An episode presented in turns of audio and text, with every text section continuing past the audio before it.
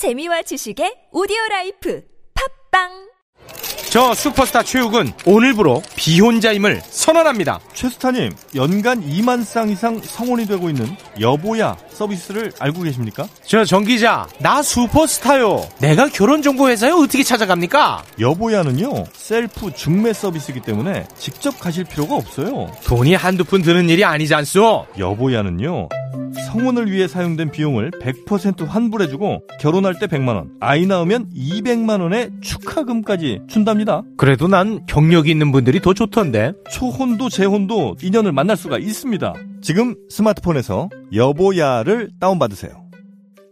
이제 완전 여름이구나. 당신 지금 사타구니 쪽 간지럽지? 어? 에이, 몰래 몰래 긁던데. 아니야, 나 하루에 두 번씩 샤워하는 사람이야. 잘 알지. 근데 남자들 사타구니나 겨드랑이 쪽이 간지럽고 냄새나는 건 안 씻어서가 아니라 원인군 때문이래. 그래? 이럴 땐 히즈클린이지. 히즈클린? 14년째 남성 청결제 1위 브랜드인데 특허받은 식물 성분이 많아 피부 자극도 없대. 어, 히즈클린. 이젠 긁지 말고 시원하게 히즈클린 하세요. 올해부터 개인지방 소득세를 자치단체에 신고해야 되는 거 알아? 어, 5월에는 세무서나 시군구청 중 한 곳을 방문하거나 홈택스 전자신고를 통하면 종합소득세와 개인지방소득세를 한 번에 신고할 수 있어.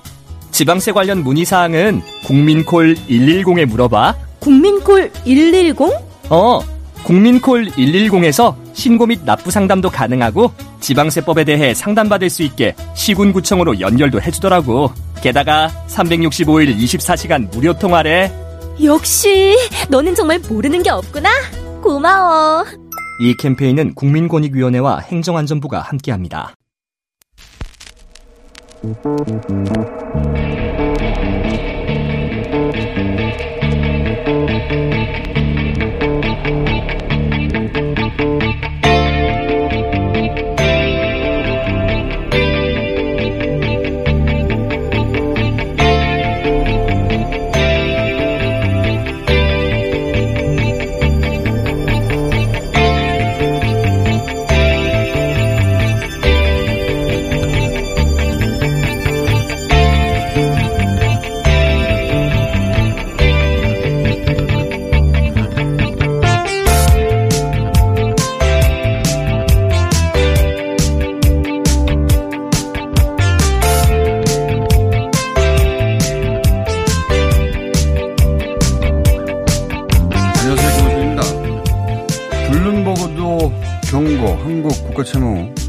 GDP 50% 넘을 수도. 블룸버그의 경- 경고, 내년 한국 국가 부채 비율 50% 육박. 한국 국가채무 50% 달할 수도 블룸버그 경고. 지난 17일 블룸버그 산하 기관의 보고서 내용을 일제히 보도한 중앙일보를 비롯한 보수 경제지 기사들의 제목입니다. 보고서에 실제 그런 내용이 등장합니다. 올해 한국 GDP는 마이너스 1.4% 역성장이 예상되며 GDP 대비 국가 채무가 내년 37%에서 46%까지 높아질 수 있다는 전망이 들어 있습니다. 근데 문제는 보고서 내용이 여기서 끝이 아니라는 겁니다. 그 뒤에 바로 이어지는 내용은 한국은 국가 채무가 낮아서 문재인 정부가 재정 정책을 추진할 공간이 있으며 좋은 소식은 그렇게 해도 한국은 G20 국가 중 부채 비율이 가장 낮은 수준이다. 이렇게 보고서는 이어집니다. 이게 경고입니까? 한국은 재정 안정성이 좋아서 추경 같은 재정 정책을 펼 여력이 있고 그렇게 하고도 여전히 G20 중 선진 경제 중 가장 낮다. 이게 경고인가요? 한국의 재정정책 방향이 옳고 그렇게 하고도 선진국 중에 부채 비율이 낮아서 경제 체력도 된다는 칭찬 아닙니까? 이걸 앞부분만 잘라서 경고라고 정반대의 타이틀을 단 겁니다. 우리 보수 매체가 그래서 욕을 먹는 겁니다. 사기를 치니까.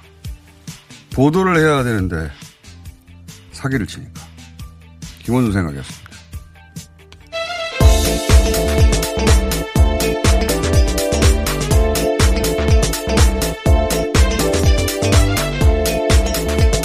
MBS의 류밀입니다. 뉴스 공장에서 이런 걸 하도 많이 짚어가지고 예, 새롭지는 않은데 정부를 비판할 수 있죠. 예, 이런 기사들의 목적은 정부를 비판하는 거거든요. 문재인 정부 잘못하고 있다. 잘못하는 것도 있을 수 있어요. 네. 비판할 수 있는데 어 그리고 그 그렇게 비판하는 보고서가 있을 수도 있고 그걸 가져다가 얼마든지 기사할 수 있어요. 그런데 이런 보고서의 실제 내용은 한국 경제가 좋다는 겁니다. 코로나 상황에서 주요 선진국 중에 가장 낫다는 거예요. 그런데 그 앞부분만 긁어가서 경고한다고 한국 정부 잘못하고 있다고 어 왜곡하고 왜곡도 어 순한 편이에요. 이건 사기를 치는 거예요. 그 뒤에 그런데 이제 일일이 보고서를 찾아보질 않지 않습니까? 사람들이. 그 뒤에는 내용이 그렇게 이어지는 겁니다. 국가 부채 비율이 올라가는데 G20 중에 제일 낮다고. 부채 비율이 제일 낮거든요, 실제로. 그래서 이 재정 정책을 오히려 펴야 된다는 내용이에요. 비판이 아니고 경고가 아니고. 그러니까 있는 그대로의 사실을 보도하고 해석을 자기 어, 매체 성격에 따라 수는 있는데 어, 있는 그대로 사실을 보도하는 게 아니라 그 중에 일부를 가지고 정반대로 타이틀을 달아서 사기를 치는 겁니다. 그렇게까지 하겠어? 합니다. 한다는 거예요. 자, 오늘 그 이야기는 어, 여기까지 하고 저희가 나중에 경제교사 모시고 예, 좀더 자세히 오늘은 아닌데 이야기는 더 나눠보기로 하고요. 어, 간단하게 세계 코로나 상황 거의 비슷하니까. 네, 예. 추세는 계속해서 큰 변동 없이 이어가고 있습니다. 뭐 미국, 러시아, 브라질 할 거 없이 어, 큰 비슷한 상... 추세예요. 네, 네 계속 얘기했으니까. 네, 그런 건데 전 세계 감염자가 지금 500만 명이 현재 넘어섰습니다. 네, 엄청난 숫자죠, 500만 네. 명. 또 뭐 서유럽 국가들 같은 경우는 1000명 이하로 지금 보이고 네. 있고요. 어, 일본은 39명 추가 확진자 어제 발생했고 우리나라는 32명이 나왔습니다. 이 중에 지역 감염이 24명인데 클럽 발은 9명. 인 것으로 집계됐습니다. 거기서 이제 인천에서 발생한 고등학생 두 명의 파장이 꽤 큽니다. 네. 고등학생 두 명 때문에 어, 인천에서 66개 고등학교에서 학생들이 등교 첫날인데 다 돌아갔죠. 네. 네, 이야기는 저희가 잠시 후 어, 인천시장 연결해서 자세히 이야기 들어보겠습니다. 자, 국내 정치 뉴스는 어떤 게 네. 있습니까? 어제 검찰이 정의연 사무실을 압수수색했습니다. 뭐 부실 회계 기록이라든지 뭐 안성 쉼터 국감에 관련해서 여러 가지 의혹에 대해서 뭐 직접 수사에 나선 것으로 보입니다. 자, 어, 제가 며칠 전에 얘기한 적 있지 않습니까? 예. 이 여기는 공식이 있다고. 예. 그리고 칼자루를 이제 검찰이 주게 되는 수순. 이제 빠르네요 생각보다. 네. 그리고 그 어, 바로 앞에 어, 어느 순간에 잘 모르는 시민단체 예, 고발 전문 시민단체 평소에 활동은 전혀 할 수가 없어요. 평소에 활동을 할 수 없는데 시민단체 등장해서 고발을 하게 되고 그리고 그 검찰이 가져가서 어 그다음부터는 사실 이 장부를 어느 누구도 볼 수가 없어요. 압수해버렸으니까. 그다음부터는 이제 검찰에서 나오는 법조 출입 기자를 통해 이 소식이 전해질 수밖에 없거든요. 수도권이 검찰로 넘어가는 거죠. 굉장히 빨리 압수수색이 시작됐죠. 이 고발을 한 그 시민단체. 네, 법세연. 예. 여기는 이제 고발 전문이라고 보여지고 조국 전 장관 때 주로 활약을 했고. 맞습니다. 예, 계속해서 활약해 왔고. 어, 재밌는 사실은 반일 종족주의, 어, 책에 관해서 조국 전 장관이 비판했더니 반일 종족주의라는 게 이제 위안부를 사실상 매춘부로 어, 매도하는 책 아닙니까? 예. 그때 조국 전 장관을 어, 그 책의 저자 교수를 모욕했다고 고발했어요. 근데 이번에는 위안부 할머니를 모욕했다고 등쳤다고 고발했어요. 네. 앞뒤가 맞지 않습니까? 예. 여하간 검찰에서 넘어갔고 제가 그 얘기하면서 며칠 전에 어, 항상 이, 여기는 공식이 있는데, 돈, 섹스, 간첩, 이 세 가지, 어, 를 돌려가면서 쓰는 거라고, 때로는 섞어서 쓰고. 아니나 다를까, 어, 오늘 조선일보가, 어, 윤미향 부부가 탈북자의 월북을 해야 했다는 네. 간첩이라는 거죠, 간첩. 예. 이 부분은. 기사를 냈습니다. 예. 이 관련해서는 자세히는 저희가 따라 한번 다룰 텐데, 공식이라고 제가 여러 번 얘기 드렸는데, 간첩이라는 거예요. 돈을 해먹었고, 이제 그게 어느 정도 먹힌다고 생각하니, 검찰이 압수수색 했으니, 그 다음 수순 간첩이 나온 겁니다. 예. 설마라고 생각할 수 있을지 모르겠는데, 그렇지 않아요. 이 공식은 수십 년간 작동해 왔다는 공식. 자, 네. 이 이야기는 저희가 따로 자세하게 어, 전문가들 모시고 오늘 새벽에 나온 기사라 예. 오늘은 자세히 다루지 않겠습니다. 자, 네, 그런 건데 윤미한 당선인 어제 이용수 할머니를 만났거든요. 그래서 그동안 뭐 서운했던 감정에 대해서 또 얘기를 나눈 것으로 전해졌습니다. 저는 이제 윤면 당선자 혹은 그 정의원의 대응을 보면 시민단체 적이다는 생각을 하게 됩니다. 이건 정치적 사건인데, 네. 예. 인간적 감정을 풀면 해결될 것이라고 생각하는 시민단체적 접근이라고 저는 보여져요. 만약에 이게 자연스러운 사건이면 그럴 수 있는데요. 그건 아니거든요. 윤미향 당선자의 사과와 할머니의 마음은 어, 서로 다른 거라고 봐요. 뭐, 왜냐하면 할머니가 그동안 얘기했던 인터뷰 내용을 보면 위안부 합의 내용을 속였다는 거거든요. 속였다고 믿고 계신 것 같아요. 근데 이건 이미 어, 외교부에서 그렇지 않다라고 공식적으로, 보고서를 냈습니다만 박님께서 그 보고서를 보신 적이 있는지 없는지 모르겠으나 본인을 속였다는 것은 일본과 손을 잡았다는 것과 마찬가지 뜻이에요. 박근혜 정부가 어, 일본 정부의 뜻에 맞춰 위안부 합의를 한 것이고 그 내용을 본인들에게 본인에게 속였다고 믿고 있다는 것은 윤미향 당선자가 사실상 박근혜 정부와 손을 잡고 또는 실제로 어, 일본의 뜻대로 움직여 줘 놓고 자기를 속였다고 믿고 왜 그렇게 생각하시는지 저는 모르겠습니다. 그런 어, 그렇게 생각하시는 게 하나 있는 것 같고 인터뷰 통해서 보면. 그리고 돈을 횡령했다고 믿고 계신 것 같고. 어, 윤미향 당선자가 실제로 나는 그렇게 했으니 사과하러 간 것이라기보다는 아마 30년간에 아마 어, 모자지간 같은 일종의 또는 동지지간 같은 사이에 어, 섭섭한 감정이 있었을 거라고 생각하고 인간적인 사과 등등을 하러 간 것이겠으나 이렇게 세계를 일은 아닌 것 같다 저는. 예, 이거는 매우 시민단체적 접근이다. 자, 어, 이렇게 사과를 하고 한쪽에서는 이제 간첩이라고 예, 이 몰이를 또 해 나가겠죠. 예. 남편이 간첩 사건으로 재판을 받아서 거기에 대한 피해 배상 보상으로 그 자금으로 딸을 유학 보냈다는 게 나왔었죠. 예. 아, 간첩으로 어느 순간 몰고 가겠구나 생각 싶었는데 자, 이건 자세히 또 다루겠습니다. 저희가 마침 조선일보 이 기사에 등장했던 인물들을 제가 인터뷰한 적도 있거든요. 거꾸로. 예. 자, 다음 뉴스는요? 네, 더불어민주당이 검찰의 강압수사 비리 의혹이 제기됐던 한명숙 전 총리 뇌물수수 사건에 대해서 재조사를 청구했습니다. 어, 이것은 뭐 최근에 등장한 비망록 이 만약 사실이라면 당시 이 특수부 수사를 했던 관계자들은 법적 처벌을 면치 못하거든요. 근데 어, 그중에 일본은 이제 검찰 떠났고 일본은 여전히 검찰에 네. 남아 있는데 검찰 스스로 어, 이 사안을 제대로 밝힐 수 있을 리는 없죠. 예. 어, 재심도 받아들이기가 쉽지 않을 겁니다. 왜냐하면 비망록 그 자체는 그때 어, 법원이 증거를 확보하고 있었어요. 근데 비망록 내용을 베이스로 해서 재판을 한 건 아니었거든요. 예.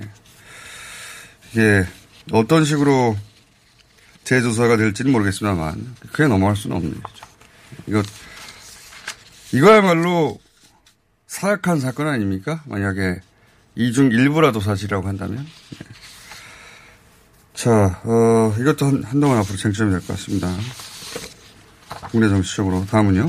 네, 21대 국회의장에 박병석 의원이 그리고 부의장인 민주당 몫으로 김상희 의원 또 통합당 몫으로 전, 정진석 의원이 어, 당선이 될 것으로 보입니다.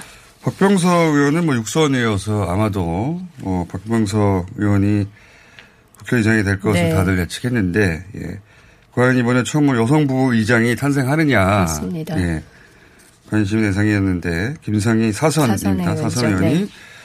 어, 첫 여성 부의장이 됐습니다. 여성 부의장이 늦게 나온 거죠. 네. 예. 자 다음은요.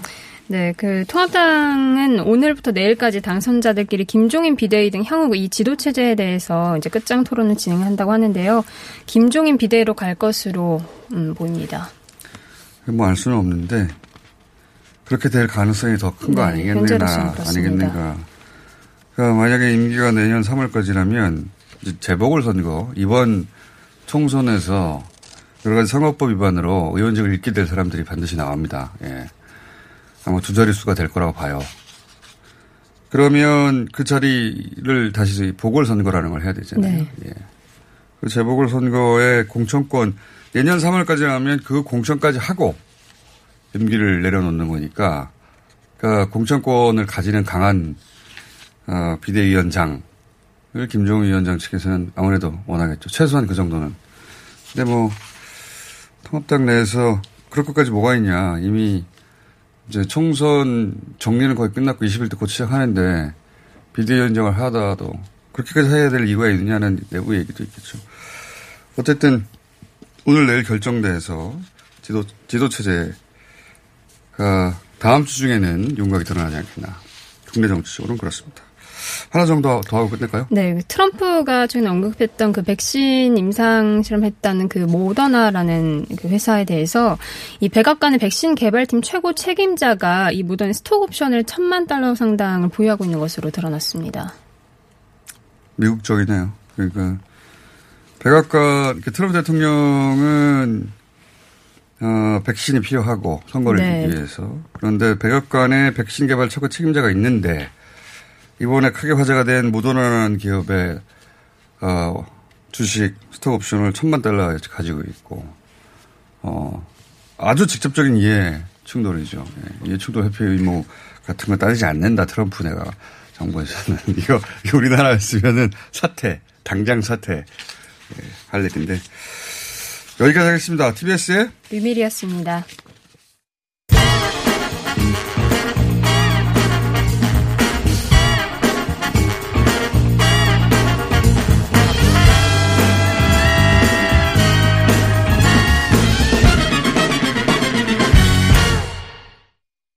어제 고3 학생들의 첫 등교일이었습니다. 그런데 인천시에서 고등학생 두 명이 확진 판정을 받으면서, 어, 인천에서만 66개교가, 어, 전원 하교 조치가 내려져 학생들이 돌아갔습니다. 인천 상황 좀 짚어보겠습니다. 박남춘 시장 연결돼 있습니다. 안녕하십니까, 시장님? 예, 안녕하세요. 예. 자, 이 학생 두 명은 거슬러 올라가 보자면 지난번 인터뷰 때 이태원 방문했는데 일주일간 자신의 동선을 숨겨서 뒤늦게 예. 어, 학원생들과 몇 명의 확진자가 드러났던 그 케이스가 이어진 거죠, 이게. 그렇습니다. 이게 어떻게 이어진 겁니까? 학원 강사가 예, 이제 학원에서 강의한 학생이 예. 그 코인 노래방을 갔어요. 확진된 상태로. 아, 자신은 확진된지 모른 채그 그렇습니다. 거짓말했던 학원 강사의 예, 수업을. 받고 코인 노래방을 갔다 학생들이. 갔어요. 예. 갔는데 요- 이제 등교 날짜에 확진을 받은 고3이 예. 그 학생 바로 뒤에 그 노래방에 아, 노래방에 그러면서 이 학생도 한 열흘 이상을 예. 무증상 상태로 아주 그냥 이 젊, 젊음이 이제 있으니까 동선이 아주 많습니다, 그냥. 아, 원, 뭐, 서울 그 피트니스 센터라고 예. 체육대학 입시 전문 학원. 예. 예. 이런 데도 그냥 계속 다닌 거예요. 근데 그 사실을 예. 등교하는 날 새벽에 이제 확진 검사가 그 확정이 된 거예요, 검사가. 아, 그래서 참. 이 학생 그 다니는 학원의 원장을 새벽에 막 호출을 해서 그 확인을 해보니까 예, 이 학생과 함께 운동한 학교의 숫자가 예.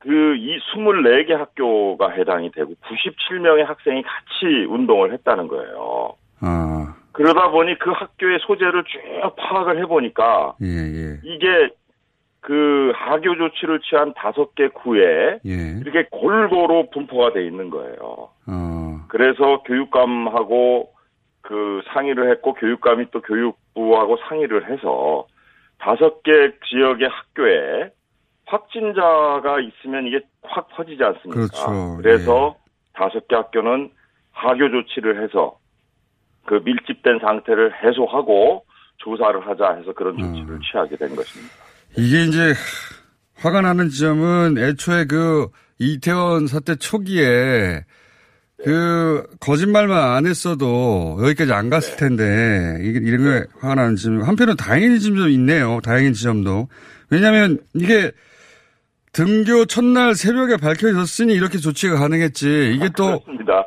예, 등교해가지고 한 일주일 지난 다음에 밝혀졌으면 이 숫자는 또 기하급수적으로 늘어났을 거 아니겠습니까? 그러니까 저희가 이제 그랬던 거예요. 그 이제 그 학원 강사가 4일간 거짓말을 했잖아요. 예, 예. 이제 GPS 동선 추적을 해보니까 완전 거짓말로 드러나서 그때 전문가들 의견을 들어보니까 이거는 정상적으로 점, 점식으로 따라가기 따라가기 이래서는 안 됩니다라는 의견을 준 거예요. 우리가 음, 초, 초기에 중국발 이제 그 우리 이제 이 코로나 사태가 있을 때 같이 이건 광범위하게 조사를 시작해야 된다. 예. 그래가지고 사실은 이 원래는 그 발병한 증상이 있던 이틀 전부터 조사를 해야 되는 건데 예. 2주 뒤로 갔어요. 학원 강사 같은 경우는 2주 뒤로 가서 그 하여튼 그 관련된 자들을 싹 뒤진 겁니다. 음, 뒤지고 해보니 택시 기사도 나오게 된 것이고 예. 이런 코인 노래방 같은 것도 나오게 된 거예요. 그래서 재난 문자를 던졌습니다. 예. 비전 프라자에 있는 코인 노래방에 다녀가신 모든 분들은 검사 받으시오. 음. 그랬을 때 바로 이 학생들이 그걸 보고 아, 그 재난 문자를 보고 와서 받은 거예요. 누가 추격해서 잡아서 한게 아니라. 아. 예. 그러니까 지금 다행이다, 말씀은.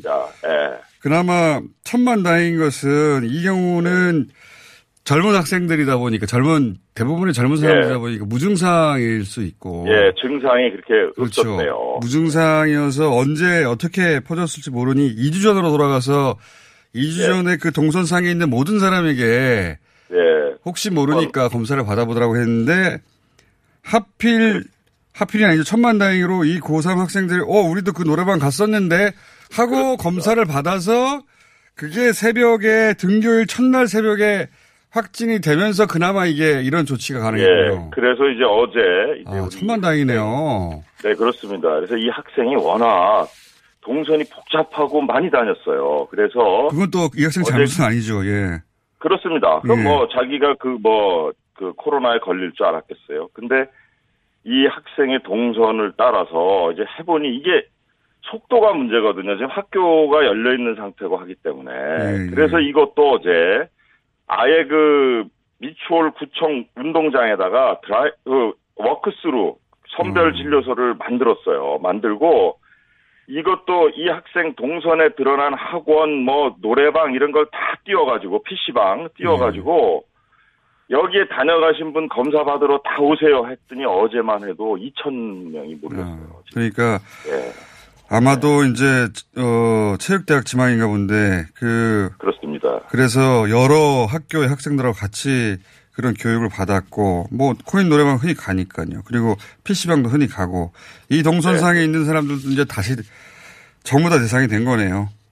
네, 그렇습니다. 그래서 아, 참. 이제 그 등교 수업 여부를 이제 오늘 내일 이제 집중적으로 지금 검사에 들어가 있고 또 이제 한 명이라도 놓치면 안 되거든요. 코로나 19의 속성상. 그렇죠. 그래서 최대한 이제 정밀하게 이제 추적도 하고 해서 이제 이틀 정도 한번 철저하게 지금 해볼까 지금. 알겠습니다. 야, 그나마 천만 다행인데 그런데 이제 어 66개교가 어, 학교 조치가 됐는데 네. 어 학생들 간에는 학교를 떠나서 그 나이면 당연히 교류가 있으니까 이 학교 외에도 다른 학교도 불안해질 것 같거든요. 고3 인천시 네. 같은 경우에는. 예, 그래서 지금 그 장학사들이 각 학교로 가서 예. 이제 그 확진된 학생들과 접촉 여부라든지 이런 거를 또 별도로 또 조사를 하고 있고요. 그 다음에 어제 한 2,000분 되시는 분들이 그 동선이 겹치는 장소에 가셨던 그 시간과 이런 거를 알려드려서 검사를 받으라고 했고요. 이렇게 좀 또 역학조사관들이 CCTV 분석이나 해서 또 이제 놓친 것은 없는지도 다 지금 확인하고 있고요. 알겠습니다. 예. 예, 그런 작업을 거쳐서 예, 최선을 다해서 알겠습니다. 인천시는 그나마 이제 등교 첫날 이런 게 밝혀져서 이렇게 역학조사 광범위한 거조사에 들어갔는데 전국의 다른 고등학교 고3 어, 학생을 가르치는 학, 서- 교사들도 학생들도 부모들도 불안하겠습니다. 이게 그 전혀 다른 방식의 해법이 나와야 되지 않을까 하는 생각도 하는데 오늘은 네. 여기까지 듣고요. 예. 어, 시장님 또 제 의견은 예. 이렇거든요. 이게 백신과 치료제가 만들어지기 전까지는 예. 이게 끝나도 끝난 게 아닙니다. 안정되 는 것이고 예. 이제 발생할 수밖에 없는 거거든요. 그런 그런데. 이제 요번에 우리가 이 이태원 이 클럽 전파 사태를 보면서 느끼는 거지만 그 대형 교회 두 곳이 방역 수칙을 철저히 지키니까 마스크 쓰고 손 씻기 잘하고 예, 예. 이렇게 하니까 교회에서는 없었죠. 천명 가까운 분이 한 분도 감염이 안 됐지 않습니까? 예, 예. 그러니까 그런 노력을 해 가면서 이게 방역만 하- 하게 될 경우에 또 아주 커다란 또 생길 수 있는 사회적 문제 이런 것들이 있기 때문에 하여튼 철저히 방역 수칙을 지키면서 잘 병행해 가야 된다. 알겠습니다. 하여튼 예. 저희 당국도 최선을 다하겠습니다. 아무래도 시장님 조만간 다시 인터뷰해야 될 것 같은데 오늘 여기까지 하겠습니다. 감사합니다. 예, 고맙습니다. 네, 박남춘 인천 시장이었습니다. 긁지 말고 뿌리세요 글루타셀 축하합니다. 여러분들께 꾸준히 사랑받아온 글루타셀이 런칭 5주년을 맞아 처음으로 할인 이벤트를 실시합니다. 더운 날씨에 땀이 나고 피부가 민감해진다 싶으면 무작정 긁지 말고 특허받은 글루타셀 스프레이로 피부를 편안하게 해주세요. 기간은 5월 15일부터 6월 15일까지 전국에 있는 글루타셀 취급 약국이나 인터넷에서 확인하세요. 자동차에서 발생하는 대기오염 물질이 서울 지역 미세먼지의 약 25%를 차지한다는 사실 알고 계신가요? 고농도 미세먼지가 자주 발생하는 12월부터 3월까지 저공해 조치를 하지 않은 배출가스 5등급 차량의 운행이 제한됩니다. 3월 말까지는 시범 운영하고 올해 12월부터는 위반 차량에 과태료 10만 원이 부과됩니다. 서울시는 노후 차량의 조기 폐차 보조금과 매연 저감 장치 부착을 지원하고 있으니 12월 이전까지 미리미리 대비하세요. 자세한 사항은 120 다산 콜센터로 문의하세요. 이 캠페인은 TBS와 서울특별시가 함께합니다. 매일매일 또는 평생이 다이어터이신 분들을 위한 희소식입니다. 입소문으로 압도적 품질을 인정받은 대장사랑에서 듀이어트 챌린지 5기를 모집하고 있습니다. 네, 듀이어트 챌린지는 외롭고 힘든 다이어트를 온라인에서 함께 나누며 경쟁하는 다이어트 챌린지입니다. 아, 참가 방법은요? 네, 잘 안 들립니다. 어떻게 참가하지요? 닥치고 듀이어트를 검색하세요. 듀이어트.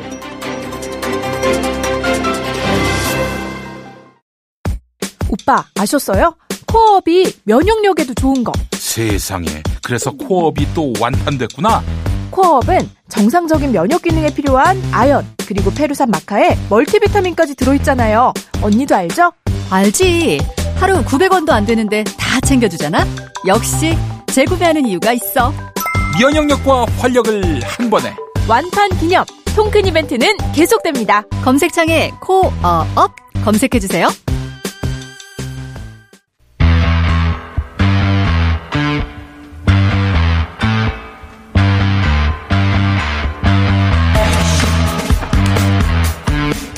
자, 어제 통일부에서 오이사 대북 제재, 예, 잘 기억도 나실 텐데, 10년 전에 오이사 대북 제재 실효성이 사실상 사라졌다는 입장을 밝혔습니다. 이게 무슨 말인지 한반도 현인 민주평화통일자문회의 정세현 부의장 모시고 원포인트로 짚어보겠습니다. 안녕하십니까. 예, 안녕하십니까. 통일부에서 이런 입장을 냈는데 거의 모든 언론이 안 받아줬어요. 보도. 왜안 받아요? 보도가 그렇게 많지 않다는 얘기죠. 아, 네, 그래서 근데 오늘 아침 조선일보나 동아일보는 천안함 그 문제에 대한 북측의 사과도 없는데 이걸 왜 해제했느냐는 식으로 예, 예. 사실상 받기는 받았습니다. 근데 보수 매체만 그렇게 이제 예, 예. 잘못했다고 받은 것이고 이 함의에 대해서 해설하거나 이게 근데 어떤 의미가 있는지 받아서 해설해 주는 것이 없어서 저희가 예, 예. 급히 모셨습니다. 예. 급하게 왔기 때문에 짧게 하고 가겠습니다. 예, 원 포인트로. 예, 오이사 대북 제재가 뭐였고 실효성이 사라졌다는 게 무슨 말이며, 예. 아, 오이사 조치는 뭐 조금 전에 말씀하신 대로 예. 뭐 천안함 3월 26일 날 2010년 3월 26일 날 있었던 천안함 사건과 관련해서 북한에 대해서 내리 제북 제재, 제재입니다. 그렇죠. 우리 정부 근데 그 내용이 한 대, 대여섯 가지 되는데 뭐 북한 못 가게 만들었고 예. 그다음에 북한 선박 한국에 못 들어온다. 예. 또 인도적 지원도 굉장히 그 어렵게 만들어 놨어요. 인도적 지원 만들어. 뭐 그런 등등이었는데 사실상 그렇게 해놓고도 이명박 정부 하에서 뭐 이거저거는 이런저런 이유로 풀어졌어요. 예를 들면 그 다, 그 다음에 바로 종교인의 방북을 허용을 했었고. 그런데 사실상 이게 어떤 점에서는 어 별로 그렇게 구속력이 없는 거였었는데 그렇다면 선언적인 의미였고 실제로는 그렇죠. 그런 계속 그렇다면은 예. 뭐그 박근혜 정부에서도 이걸 해제해야 되는 거 아니냐는 새누리당 쪽에 얘기도 있었 던 만큼 그렇죠. 통일이 대박이라면서 예. 풀자고 자기들이 먼저. 예. 2018년 17 아마 17년이구나. 17년 5월 10일 날 출범한 문재인 정부하에서 취임하자마자 맨 처음에 취했어야 될 조치가 오이사 조치의 해제입니다. 예. 근데 그냥 정부 차원에서 해버리면 되는 거예요. 해버리면 되는 거예요. 왜냐하면 그게 대통령이 그냥 연설 형식으로 발표한 그 법적 성격은 행정명령에 불과했어요. 예. 그러니까 이건 대통령이 또 한 번 연설해서 이건 오이사 조치는 오늘부로 해제한다 하면 예. 됐었는데 에, 지금 3년 만에 늦게 나왔어요. 어, 이번 조치로 우선 첫째 통일부가 비로소 분단 국가의 통일부로서 역할을 했습니다. 아, 자기 통일부 일을 했다. 했어요. 드디어. 그리고 아. 이거는 금년 초부터 문 대통령이 남중 관계에서 운신의 폭을 넓혀 나갈 것이다 하는 얘기를 했었고 또 보건의료 협력을 하자는 제안을 했었지만 사실 이게 오이사 조치를 그대로 두고는 일종의 자가당착입니다. 네, 이제 그걸 문 대통령의 제안이 실질적으로 실천될 수 있는 그런 우리 내부의 그 제약을 스스로 이렇게 풀었다고 봐요. 형식적 제약이긴 하나 그런 제약이 있었던 거를 이제 실효성은 사라졌다라고 선언을 한 거군요, 말하자면. 그렇죠. 예. 그래서 그렇다는 말은 앞으로 뭘 하겠다는 얘기 아닙니까? 어, 하겠다는 얘기인데 예. 이제 북한의 반응이 문제예요. 실질적으로 오이사 조치 해제 이후에 우리 쪽에서 그 오이사 조치와 관련됐던 여러 가지 제약들을 뛰어넘는 예. 그런 저 정치적 조치라든지 또는 민간의 그런 움직임을 정부 당국이 적극적으로 허용하고 지원하는 그런 그 부속 조치가 있어야 소급해서 보건의료 협력이라든지 또는 생명 공동체를 만들어 나가자는 문 대통령의 대북 제의에 호응을 해올 겁니다. 알겠습니다. 그러면 이 이야기는 어, 실효성이 사라졌다고 이제 주무부처가 선언을 한 것은 뭐 크게 선언한 건 아니에요. 그러니까 북한은 알겠죠. 그러니까 북한에 대한 메시지이기도 하고 미국에 대한 메시지이기도 하고 우리 중요, 중요한 그 속사, 중요한 얘기는 속삭이듯이 하는 거예요. 속삭이듯이 고함 지르는 거 아니야. 어쨌든 그렇게 선언을 공식적인 입장을 밝혀놨고 그러면 네. 앞으로 뭘 하겠다는 얘기인데 요거 하나만 여쭤보겠습니다. 네. 앞- 앞으로 뭘 할지는 이제 정부 차원의 계획이 있으니까 이런 스텝을 밟아 나가는 거겠죠. 근데 어 항상 어, 나오는 얘기가 미국이 대선 직전이라 음, 음, 더구나 음. 코로나 국면이기 때문에 트럼프 대통령이 지금 북한까지 신경 쓸 겨를이 없고 그러니 미국은 그 자리에 가만히 있을 텐데 우리가 진도를 제대로 나갈 수 있겠는가 이런 얘기 항상 하지 않습니까? 요 대목에 대해서 한마디만 해주십시오. 그게 이제 그 뭐 한미 동맹, 한미 공조가 중요하다고 생각하는 사람들은 의뢰 그런 얘기를 합니다. 예. 미국이 움직이기 전에 우리가 먼저, 움직이는 것은 적절치 않다.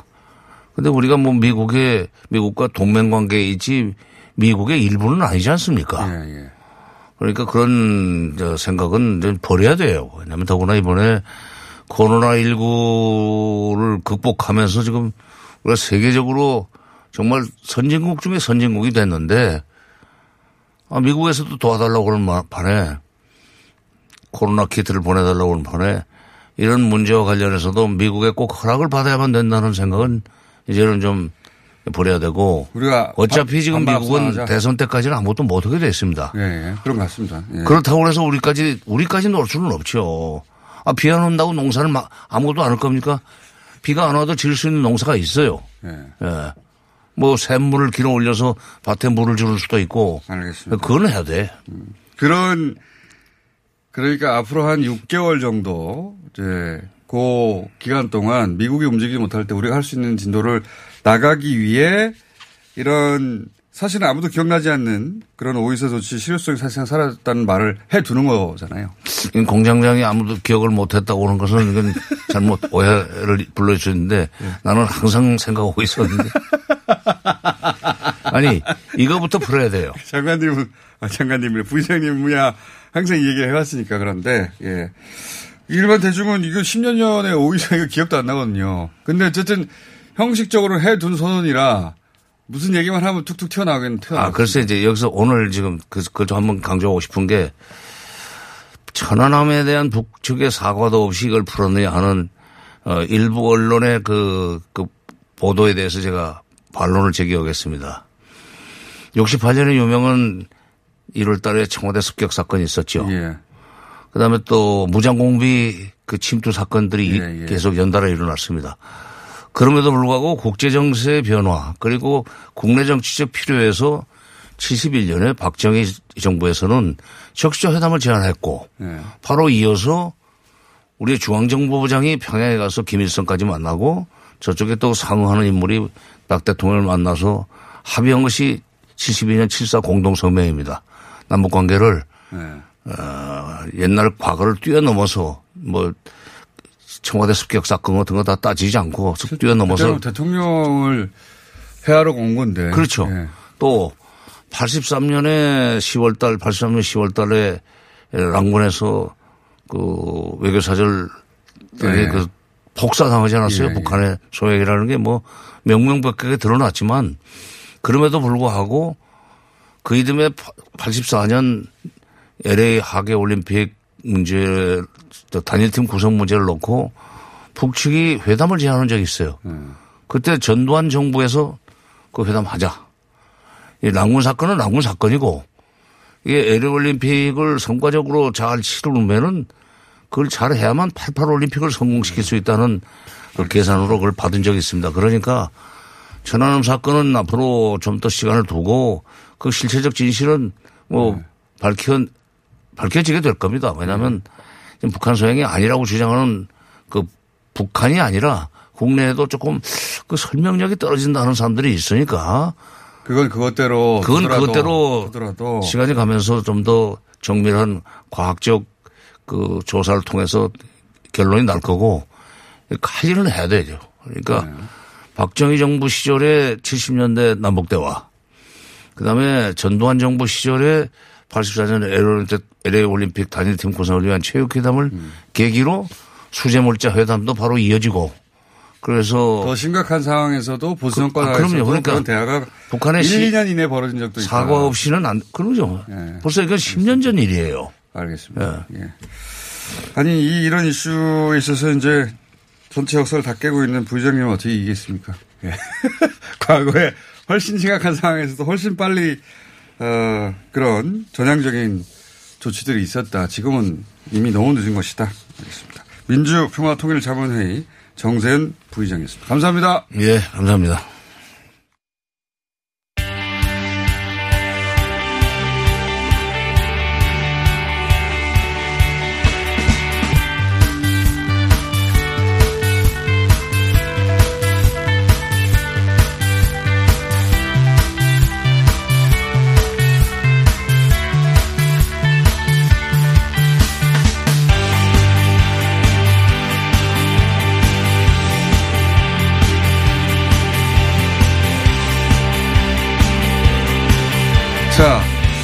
아무래도 오늘 이 시간은 한 번으로 끝날 것 같지 않은데요. 자, 조국 전 장관 사태 때, 어, 최민희, 김용남 두 분 커플이 시리즈로, 예, 저희가 억신각신 했던 적이 있죠. 예. 다시 그런 시리즈가 만들어질지도 모르겠습니다. 두 전직 의원을 모셨습니다. 민주당의 최민희 전 의원 나오셨고요. 안녕하세요. 네. 어, 그리고 우리 작가가 새누리당이라고 썼네요. 어, 새누리당 맞습니다. 네. 아, 지금 새누리당 소속으로. 아니, 아니. 그 과거. 제가 의원 음, 시절에 음, 의원 시절. 한나라당하고 네. 새누리당 의원이었어요. 그렇죠. 그렇긴 한데, 네. 지금은 통합당.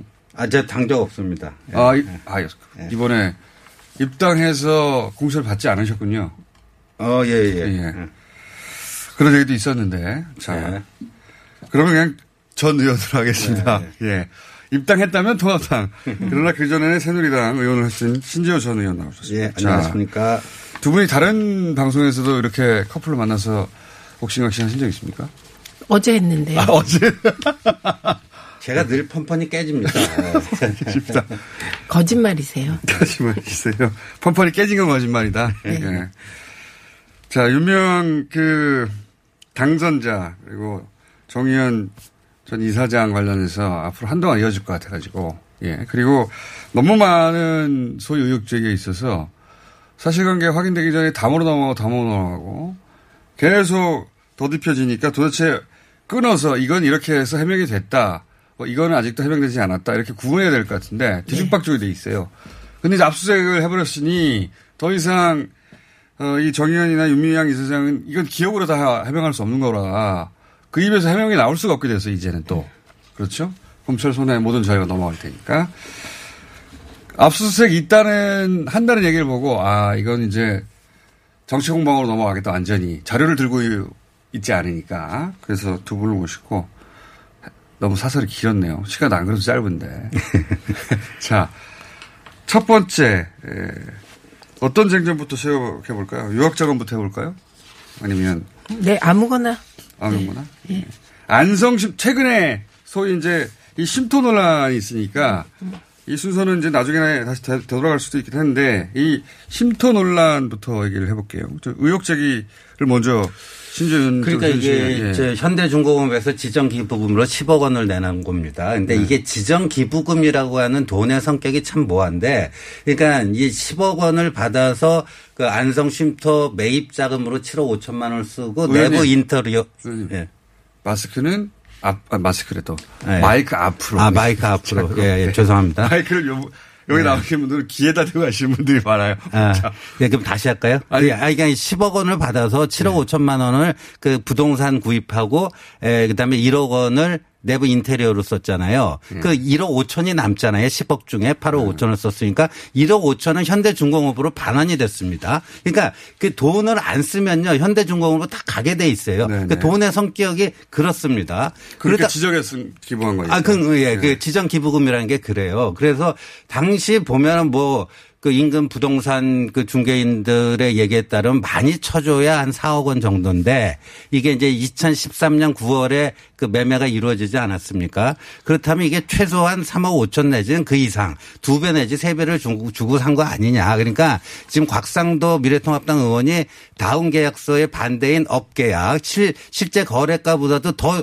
더 부풀려서 에, 이렇게 그 허위 신고를 한 게 아니냐 이런 의혹이 제기될 그 합리적 의심은 저는 가능하다. 근데 그 진짜 그런지 여부는 이제 뭐 검찰 수사가 착수가 됐으니까요. 그걸 통해서 좀 확인이 돼야 되겠죠. 시세보다 비싸게 샀다. 그럼요. 그리고 네. 나서 나중에 헐값으로 팔았다. 네. 뭐 이런 거죠. 근데 헐값으로 팔 때도 마찬가지죠. 그 팔면요. 그게 정대협으로 들어가는 게 아니라 다시 현대중공업으로 가야 되거든요. 그러니까 그걸 굳이 본인들 돈이라면 그렇게 안 할 거라는 거죠. 그러니까 현대 중공업 돈이기 때문에 시세보다 비싸게 주고 사도 상관없고 시세보다 싸게 어, 팔아도 상관없는 겁니다. 그런 차원의 문제입니까? 아니면 그 업 계약을 쓰고 그 차액을 누군가가 가져갔을 수도 있지 않느냐. 그렇죠. 그래서 이규민 당선자가 2016년에 그때도 뭐 예비 후보 등록해 가지고 선관위에 재산 신고했을 때 총 부부간의 합산 그 그때 재산이 2억 6천만 원인데 그 중에 38%는 1억 원을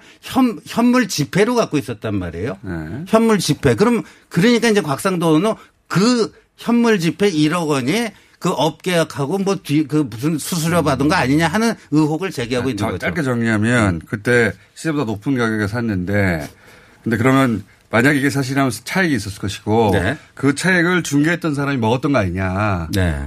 나는 먹었는지 혼자 먹었는지 모르겠는데 하여튼 먹었던 거 아니냐 이런 의혹이에요. 예. 네, 우선 그런 그 말도 안 되는 의혹 제기. 전 이건 말이 안 된다고 봅니다. 왜 말이 이안 의혹 제기에 대해서 곽상도 의원도 앞으로는 책임 좀 졌으면 좋겠다 이런 생각이고요. 제 개인적으로는 네. 우선 인근 부동 음, 부동산과의 비교에 의해서 3억 5천이나 4억이다. 이게 사실은 말이 안 됩니다. 적정가는 그 정도에 불과했었다. 예, 그 적정가를 그렇게 말할 수가 없는 왜 것이? 건물은 어떤 자재를 쓰느냐에 따라서 건축비는 정말 우리나라 천차만별입니다. 예, 그래서 이건 검증을 해봐야 되는 사안이고요. 실제로 그 매도인은 이 건물을 부동산에 9억에 내놨습니다. 9억 내지 9억 5천에. 예, 아, 그 이거는 팩트고요. 아, 그건 확인된 예, 거예요. 예. 네. 그리고 그런데 정대협이 좋은 일을 하니까 7억 5천에 팔았다는 거예요. 그리고 매도인이 주장하는 건물 원가가 7억입니다. 그래서 제가 매도인 쪽에 지금 자료를 어젯밤에 요청을 해놨습니다. 아, 이게 양도소득세 얼마 냈는지 그거 보면 다 나오는 거고요. 음. 예, 뿐만 아니라 거- 이게 양도소득세 내려면 건물 원가 그 다음에 조경 원가까지 다 신고하게 돼 있어요. 어. 예, 그렇기 때문에 그 자료를 받아보도록 하겠습니다. 근데요, 그, 저, 건물, 그 건물을 지은 사람, 그 원래 그 토지를 2007년에 3천 몇백만 원 주고 그 242평 토지를 사들였고요. 2010년부터 이제 건축이 시작되는데 그걸 이제 건축 허가를 받기 위해서는 그 계획서를 내야 될 거 아닙니까? 네. 그래서 그 한모 씨죠. 원래 소유주가. 근데 그 안성신문 대표 이규민 안성신문 운영위원장인 김모 씨. 김모 씨가 운영하던 땡땡 스틸이라고 하는 스틸하우스라고 하는 건축회사가 그걸 진 거예요. 근데 그 김모 씨가 안성시장에 건축 허가 신청서 낼 때 얼마가 든다 하는 그 액수 보셨어요? 형편없이 적은 가격이에요. 그러니까 그 땅, 땅 구입 자금 3천 몇백만 원과 건물 그, 그, 김모 씨가 안성시청에 낸 거 다 합쳐봤자 그 아까 7억이 원, 그, 원가가 7억이 들었다는 게 말이 안 됩니다. 아니 그게 말이 안 된다고 주장하시려면 자료가 있어야 아니, 되는데 그러니까 자료가 그게 나왔더라고요. 안 나왔어요. 왜냐하면 그 시청에 낸 자료가 중요한 게 아니라 그 세무서에 낸 자료가 가장 중요하거든요. 실제 돈을 얼마를 썼느냐. 뭐 원래는 네. 집을 그 정도 돈을 들여서 지으려고 하다가 짓다 보면 욕심이 나서 돈을 더 많이 들였을 수도 있는 지금 거니까. 예 지금 그 건축에 대해서 제가 여러 분에게 전문가들에게 자문을 구해 보면 잠깐만요. 저기 1분밖에 안 남았기 때문에 아무래도 3부 앞부분에 좀 더 가셔야 될 것 같아요. 시간 되십니까 혹시? 제가 지금 다음 일정 때문에 어제 좀. 그럼 먼저 말하시고 가고 제가 1분을 쓸게요.